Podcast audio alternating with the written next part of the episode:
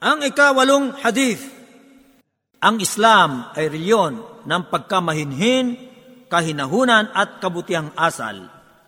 عن انس رضي الله عنه قال قال رسول الله صلى الله عليه وسلم ما كان الفحش في شيء الا شانه وما كان الحياء في شيء الا زانه Si Anas, sumakanyan nawa ang kaluguran ng Allah ay nagulat, kanyang sinabi, ang sugo ng Allah sallallahu alaihi wasallam ay nagsabi, walang nalalagyan ang kahalayan sa isang bagay, kundi pinapapangit ito.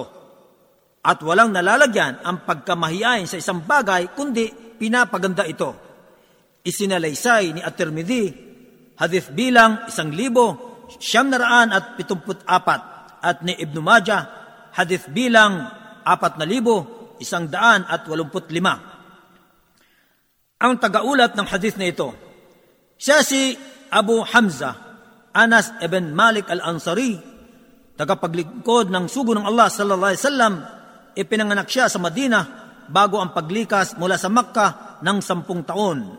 Siya ay yumakap sa Islam sa murang edad niya at nanatili sa piling ng propeta sallallahu alaihi wasallam.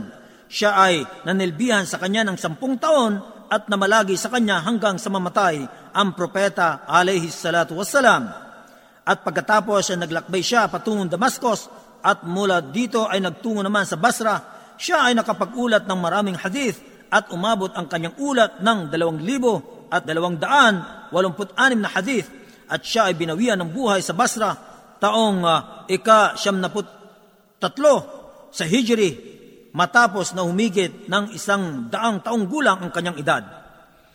Ang mga kapakinabangan sa hadith na ito, una, ang Islam ay reliyong nagtuturo ng pagkamahinhin at mabuting asal dahil dito e pinagbabawal niya ang mga salita, mga gawa at ang mga katangiang marahas at masama. Pangalawa, ang pagiging mahinhin o mahiyain ay mabuti at kaayayang katangian sa reliyong ng Allah na Islam kaya't nararapat sa isang Muslim na maging katangian ito. Pangatlo, ang pagiging mahinhin ay naghahatid ng isang Muslim tungo sa pagsunod sa Allah at pumipigil sa Kanya mula sa paggawa ng mga kasalanan.